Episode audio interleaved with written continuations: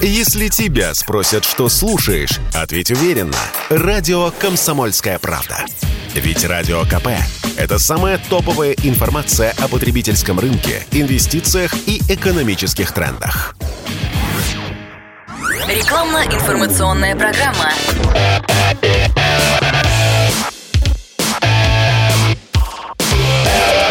Автоэкспертиза. Привет, я Андрей Карунас, и это автоэкспертиза на радио «Комсомольская правда». Можно ли с помощью дополнительных присадок в топливо улучшить его качество и снизить расход? Наш эксперт – профессиональный автомеханик, радиотелеведущий Юрий Сидоренко.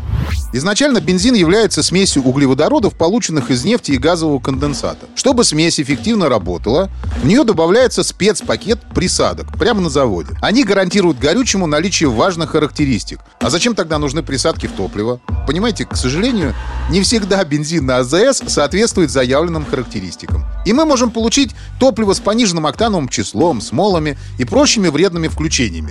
Добавим сюда наличие воды в бензобаке, а она там будет, так как законы физики никто не отменял. И конденсат при перепадах температуры обязательно образуется. Словом, получим все прелести неисправностей топливной системы. И, как следствие, некорректную работу двигателей и повышенный расход топлива. Снижается тяговитость, повышается дымность, токсичность и так далее. Но э, проверить химический состав топлива можно только в спецлаборатории. Поэтому последствия мы увидим постфактум и будем очень неприятно удивлены. Именно поэтому вот рекомендую для продления ресурса топливной системы и экономии добавлять качественные присадки в топливо. Я лично рекомендую добавлять присадки, которые мягко очищают топливную систему и обладают хорошими смазывающими и антикоррозионными свойствами.